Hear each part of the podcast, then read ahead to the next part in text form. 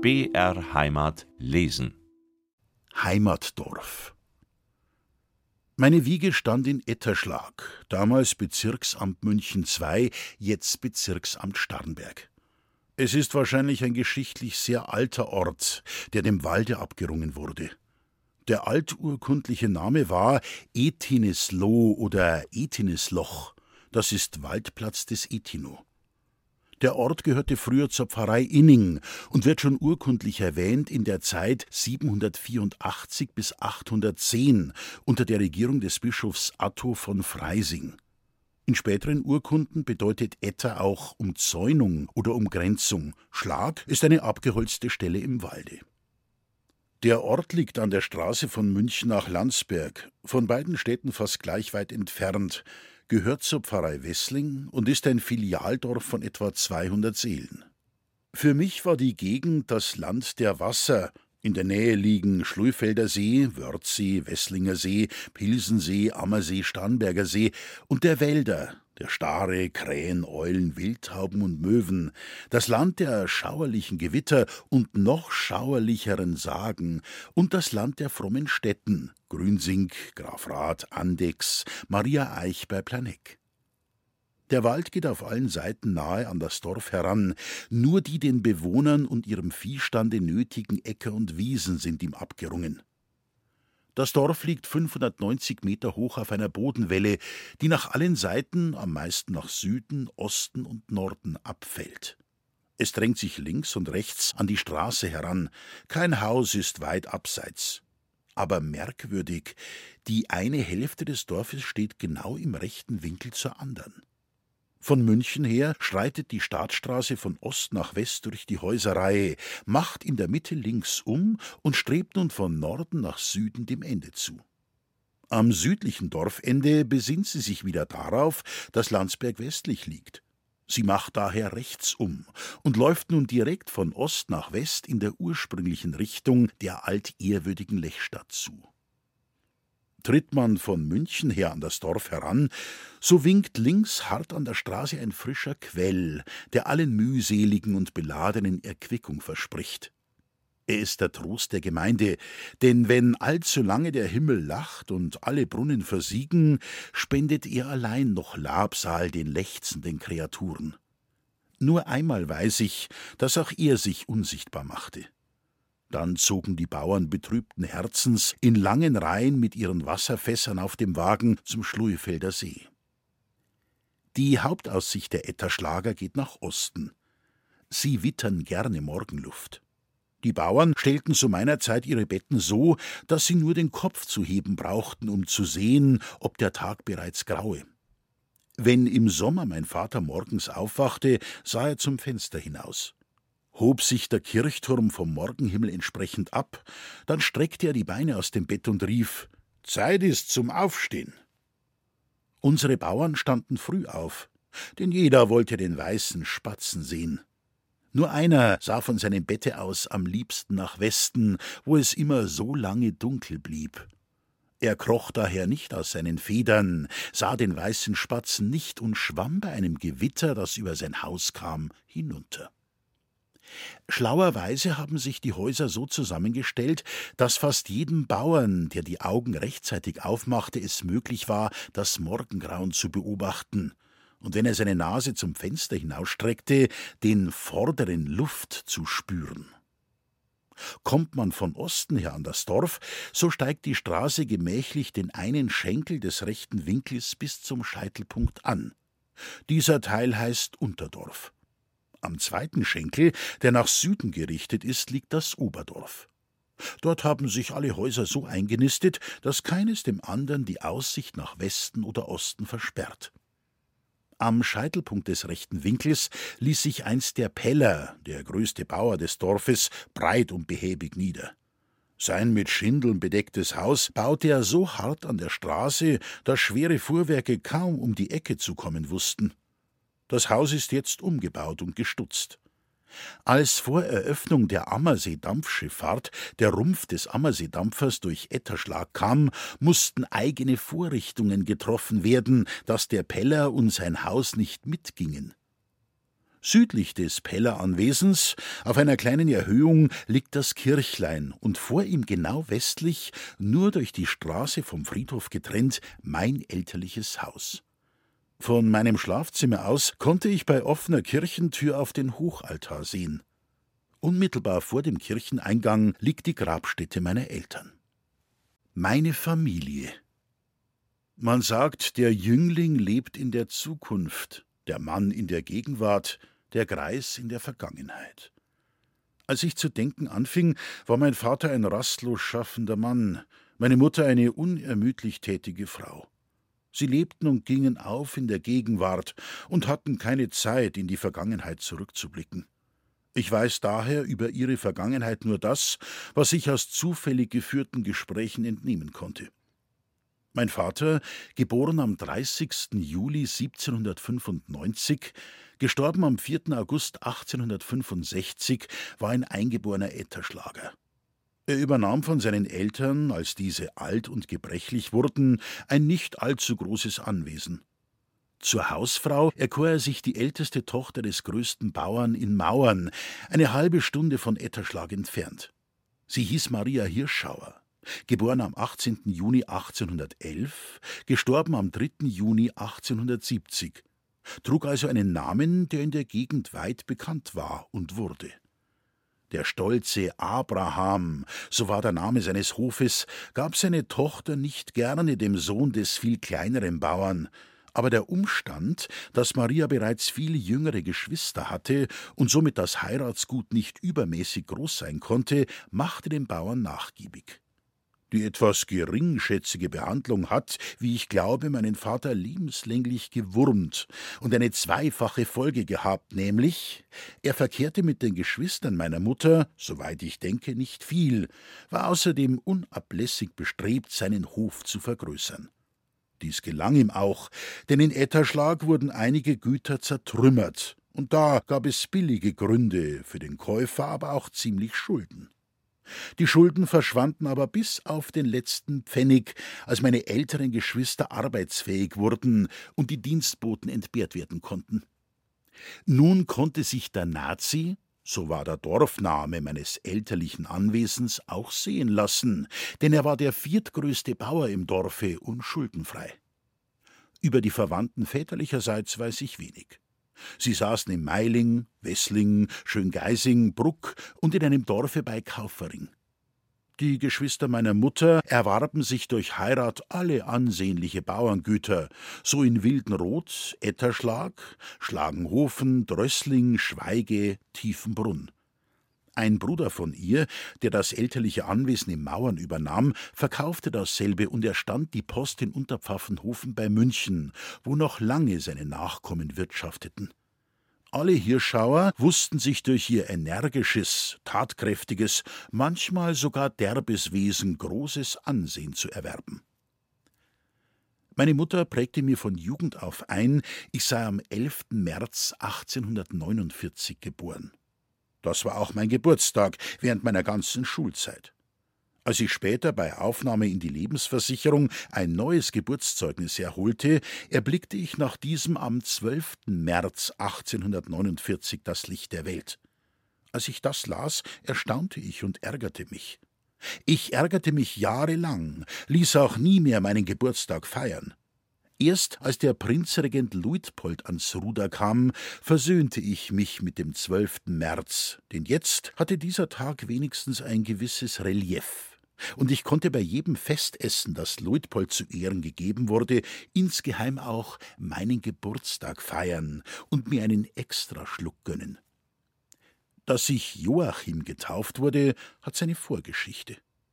Der Pfarrherr von Wessling sagte einst zu meiner Mutter: Elf Kinder haben sie schon gehabt, aber keines wurde mir zu Ehren getauft.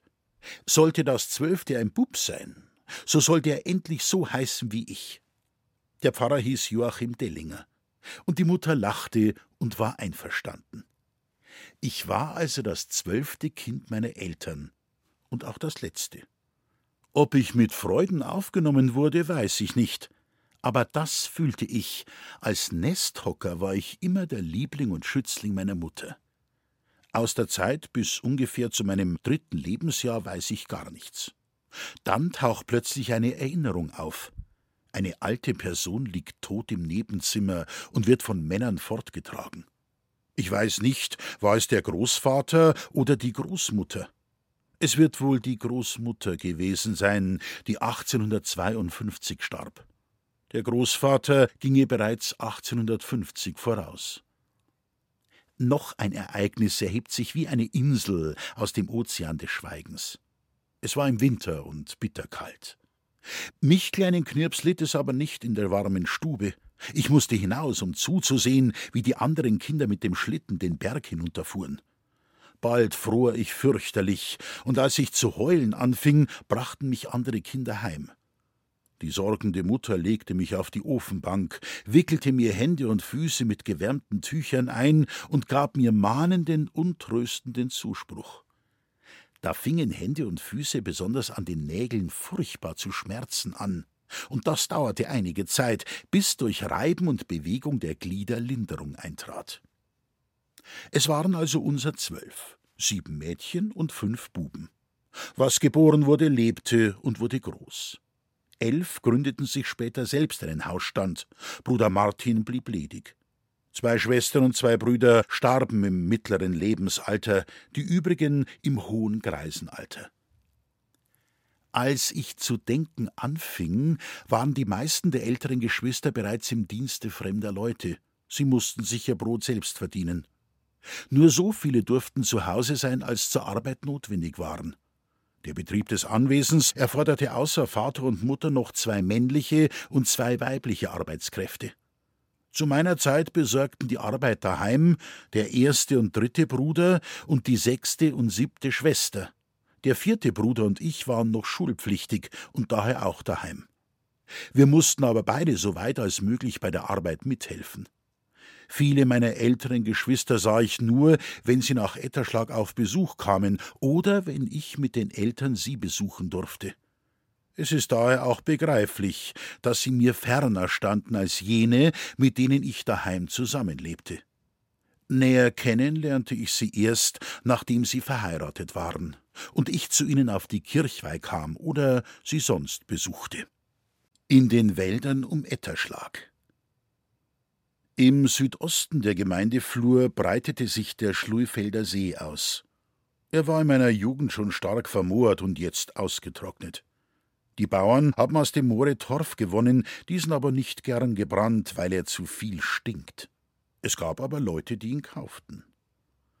Die größten Wälder, zum Teil Gemeinde- und Staatseigentum, zum Teil dem Grafen Törring-Seefeld gehörig, lagen vom Dorf aus nach Nordwesten, Norden und Nordosten.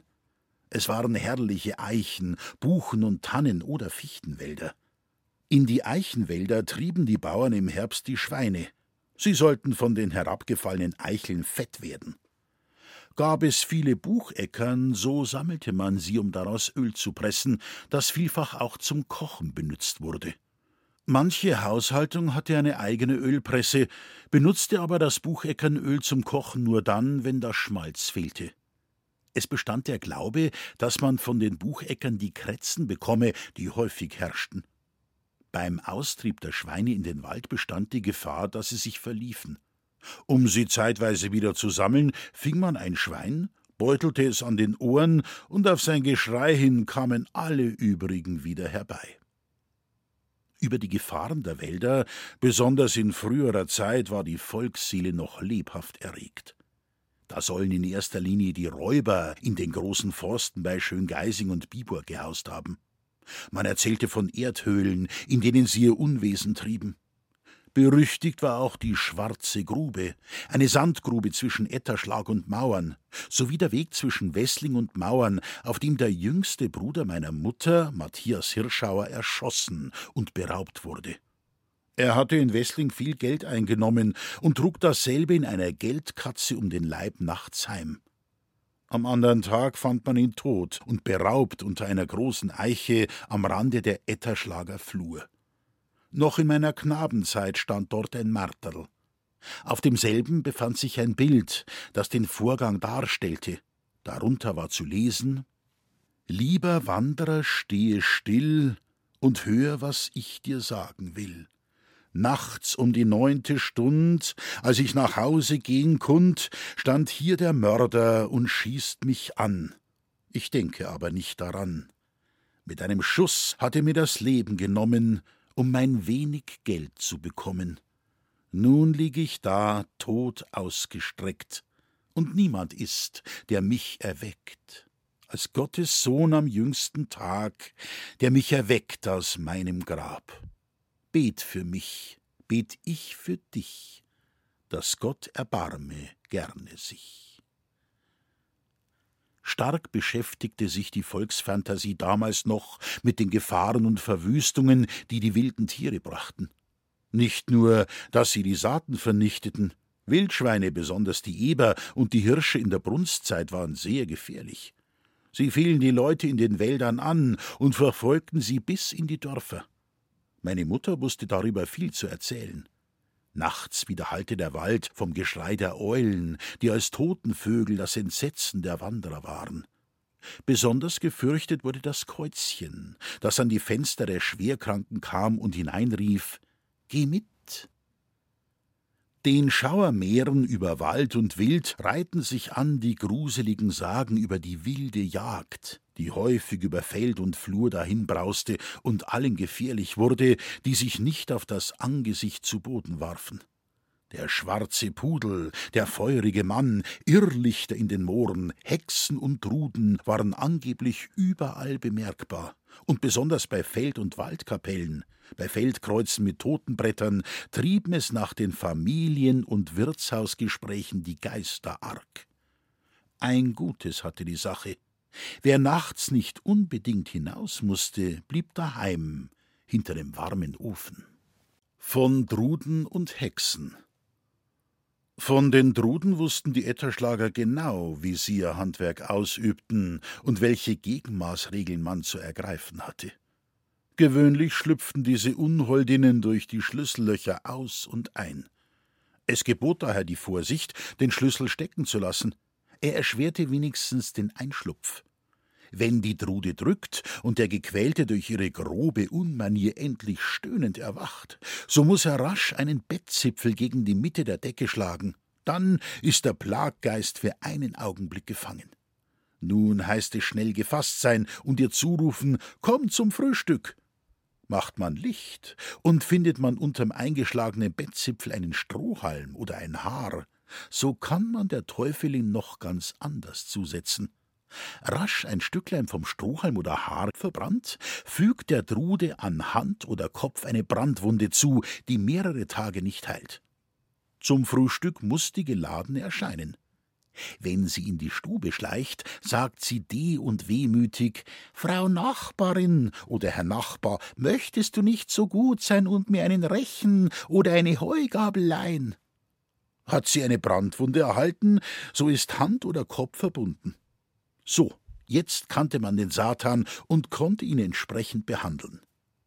Diese Drudenfanginstruktion kannten natürlich die Druden auch und sie hüteten sich, einem Etterschlager ins Garn zu gehen. In Etterschlag gab es daher, wenigstens in meiner Jugendzeit, keine Trude. Wohl aber war in Wahlstatt eine solche, die zugleich das Geschäft der Wetterhexe versah.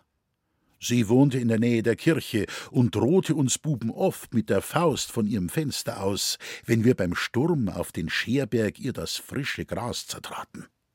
Unwetter und Wettersegen Schirmend umschließt der freundliche Waldgott das friedliche Dörflein und seine fruchtbare Flur. Nur nach Südwest gegen Wallstadt zu zeigt der schützende Wall eine Lücke. Durch diese rücken nicht selten, besonders im Juni, vom Ammersee über den Wörthsee her, des grollenden Donar wild tobende Scharen an. Eines solchen Ereignisses erinnere ich mich noch heute mit Schrecken. Es war ein schwüler Johannistag. Das Jahr weiß ich nicht mehr genau, aber ich war fünf oder sechs Jahre alt.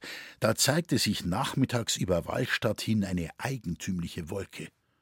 Die Bauern wussten derartige Gebilde wohl zu deuten. Des Feiertages wegen war alles fort, nur die Mutter und ich hüteten das Haus. Die Wolke verdichtete sich immer mehr und mehr, und wir sahen, dass ein Gewitter kam. Die Sache ging rasch. Bald wälzte sich eine schaurig schwarze Masse heran, die fast bis auf den Boden hing. Grelle Blitze zuckten auf, und Donars dumpfes Grollen dröhnte, dass die Fenster klirrten. Plötzlich erhellte sich die schwarze Wand an einer Stelle, und eine gelbliche, fast kupferrote Wolke war deutlich zu unterscheiden. Von ihr ging ein unheimliches Geräusch aus, und die Mutter rief Das ist der Hagel. Die Vögel flatterten unruhig umher und suchten ein schützendes Dach. Schnell gingen wir in das Haus und machten die Fensterläden zu. Die Mutter zündete einen geweihten Wachstock an. Kaum war das geschehen, da brach das Unheil los. Die alte Mesnerin riß an der Wetterglocke, und hoch vom Turme drang wimmerndes Geklingel. Ein Sausen und Brausen durchzog die Luft, und dann begann ein Krachen und Prasseln und Klingen entsetzlicher Art. Brüllend tobten die Kühe im Stalle, auf dem Hofe heulte der Hund, dazwischen hörte man hundertfach den Todesschrei von Vögeln. Ich glaubte, der jüngste Tag sei angebrochen, und in meiner Todesangst kroch ich unter den Ofen, um dort ergeben mein Ende zu erwarten. Die Mutter betete laut Am Anfang war das Wort, und das Wort war bei Gott, und Gott war das Wort. Dann hörte ich wieder nichts mehr als ein entsetzliches Grollen, das alle Fenster klirrten und das ganze Haus erzitterte. Nach einiger Zeit verstummte das Getöse wie abgerissen, und man vernahm nur noch das Klatschen des wolkenbruchartigen Regens. Von der Decke der Stube kam das Wasser, und das weckte mich und meine Mutter wieder aus der Erstarrung. Es geht ein, riefen wir fast gleichzeitig, und hilfesuchend hingen unsere Augen an dem rinnenden Nass. Wir machten die Fensterläden auf, und als wir hinaussahen, welch ein Anblick. Hof und Straße waren von Eis überdeckt. An manchen Stellen, besonders wo sie von den Dachrinnen herabkamen, waren die Hagelkörner ein bis zwei Schuh hoch. Und welche Gestalten und Größen sie hatten. Sie waren rund, eckig, traubenförmig und von der Größe einer Welschnuss bis zu jener einer respektablen Weintraube. Zwischen den Eismassen lagen wie gesät die toten Möwen. Sie hatte das Unheil vom Wörthsee vor sich hergejagt. Nun suchten sie im Dorfe in allen Scheunen und unter allen Dächern Schutz und Rettung. Was keinen Unterschlupf fand, war dem Tode überliefert. In unserer Scheune, die während des Schauers nicht ganz geschlossen war, befanden sich noch tagelang flügellahme und verwundete Möwen. Auf den Dächern waren die Ziegel verschwunden, nur mehr Fetzen hingen auf den Latten. Im Garten überdeckten Baumzweige und Äste den Boden. Die Felder gegen Südwesten und Süden schienen von der Ferne schwarz wie frisch geackert. Der Hagel hatte das Getreide in die Erde gedroschen, so dass von demselben nichts mehr sichtbar war. Am Nordrandi der Flur hatte der Schauer weniger gewütet, mancher Acker war unversehrt. Eifrig untersuchten die Leute die Hagelsteine, und als sie darin auch Haare fanden, stand es sicher fest. Das Wetter hatte eine Hexe gemacht. Acht Tage regnete es in Strömen, und als es am Himmel wieder hell und blau wurde, lag das Dorf fast wie auf einer Insel. Alle Täler und Mulden hatten sich in Seen umgewandelt, in denen die Buben badeten. Nach einiger Zeit versickerte das Wasser wieder, hinterließ aber einen bisher unbekannten Gast, das Wechselfieber, von den Bauern Frerer genannt. Die ganze Bevölkerung wurde ergriffen, nur die Kinder blieben verschont. Wochenlang litt das Dorf unter diesem Elend. Vor ähnlichen Gewittern war man in keinem Sommer sicher, denn Etterschlag gehört noch zum Alpenvorland, liegt, wie oben bemerkt, 590 Meter über dem Meere, hat also ein raues Klima. Süd- und Nordwind gerieten dort gar zu häufig in Kampf und bewarfen sich dann mit Eisstücken. So oft der Schauer schlug, machten die Bauern halb und halb auch den Pfarrer oder Kaplan verantwortlich, denn diese verstehen es nicht, nach dem Gottesdienst den Wettersegen richtig zu geben. Dieser dürfe nicht vom Altar aus erteilt werden, der Geistliche müsse vielmehr vor die Kirchentür treten, den heiligen Kreuzpartikel nach Südwest, woher die Gewitter kamen, segnen schwingen. So, behaupteten die Bauern, machte es der Pfarrer von Inning, und dort hagelt es nie. Auch der alten Mesnerin, die das Leuten zu besorgen hatte, wurde häufig die Schuld zugeschoben. Denn sie hat das Wetterläuten zu spät angefangen. Wenn's Wetter einmal vorm Dorf steht, kann's auch die größte geweihte Glocke nicht mehr hinübertreiben über den Wald. Allerlei Botengänge in die Umgebung. Manchmal musste ich den Boten machen, der allerlei zu besorgen hatte. Da lief ich die ganze Gegend ab, bald zur Schwester Marie nach Waldstadt oder zur Schwester Anastasia nach Breitbrunn am Ammersee oder zur Schwester Maria Anna nach Unteralting bei Graf Rath oder zur Schwester Creszenz nach Emmering oder zur Schwester Augusta nach Hersching oder zu den Geschwistern Johann im Planeck und Rosalia in Kreiling bei Planeck. Auf diese Weise wurde ich ein Schnellläufer, der im ganzen Dorfe geachtet war und häufig auch Aufträge für andere Leute besorgte. Zwischen München und Eching, Bruck und Andex war mir jeder Weg und Steg, auch jeder böse Dorfjunge und noch bösere Hund bekannt. Wegen der vielen Fäden, die die Etterschlager großen und kleinen Buben häufig mit den Buben der Nachbardörfer hatten, waren solche Gänge nicht immer ungefährlich aber ich wusste die gefährlichsten Klippen durch Um- und Seitenwege zu umgehen. Häufig auch rettete mich meine große Schnelligkeit und Ausdauer im Laufen.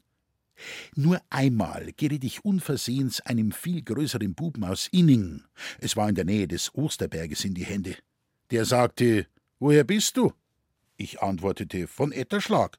So, so, erwiderte er, du kommst mir gerade recht. Dann fing er an, mich an den Ohren zu bearbeiten, bis ein Erwachsener mich aus der unangenehmen Lage befreite. Die Inninger waren dazumal in der ganzen Gegend verrufen, und man erzählte oft unter starkem Gruseln von den vielen Brandbriefen und den Bränden, die dort gelegt wurden. Die Unbändigen fanden aber in einem Pfarrer und späteren Domkapitular in Augsburg ihren Bändiger und kehrten allmählich zu den frommen Sitten der Altvordern zurück. Sehr häufig machte ich den Weg von Etterschlag nach Schöngeising oder Fürstenfeldbruck. Als Knabe waren mir diese Gänge sehr unangenehm, denn der Weg war weit, zwei und drei Stunden. Er führte außerdem durch die großen und von mir gefürchteten Wälder, die ich nicht selten auf dem Heimwege bei einbrechender Dunkelheit atemlos durcheilte. Später ging ich gerne nach Bruck. Dort selbst war die Schwester Theres verheiratet. Und bei ihr lebte mein lediger Bruder Martin, der ihre Landwirtschaft und Lohnkutscherei versah, da ihr Mann, der in der Gegend weit bekannte Schmiedmeister Kachelriss, an seine Schmiede gebunden war. An diesen schönen und hübsch gelegenen Markt, in dem ich mehrfach die Ferien verbrachte, knüpfen sich viele frohe Erinnerungen.